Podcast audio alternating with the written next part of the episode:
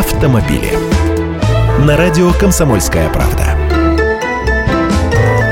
Здравствуйте! Если вы думаете, что за свои деньги сможете выжимать на платной дороге сколько сил у мотора хватит, то глубоко ошибаетесь. И на новой трассе М11 Москва-Санкт-Петербург поставили камеры, измеряющие скорость движения. Причем не те, что ловят за сиюминутное превышение, а измеряющие среднюю скорость прохождения небольшого отрезка дороги.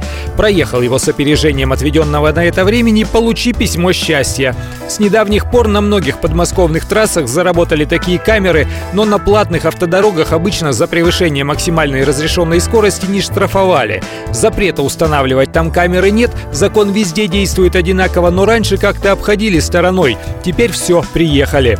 Ближайший к Московской кольцевой участок с измерением скорости на новой трассе М11 еще до пункта взимания платы. Начинается он перед мостом над каналом имени Москвы. Камеры установлены на опорах освещения по левую руку. И предупреждение есть, но это не громадные аншлаги, а обычные стандартные знаки фото-видеофиксация. Камеры бьют в обе стороны, то есть измерение скорости идет в обоих направлениях из Москвы и в Москву. Еще один отрезок измерения на платном участке М11 чуть дальше от Москвы. На платной трассе М4 Дон та же история. Есть участок измерения в районе Видного у платформы Расторгуева.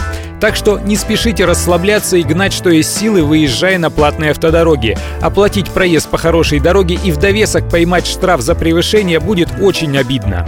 Я, Андрей Гречаник, отвечаю на ваши автомобильные вопросы каждое утро в программе «Главное вовремя» 8.15 по московскому времени.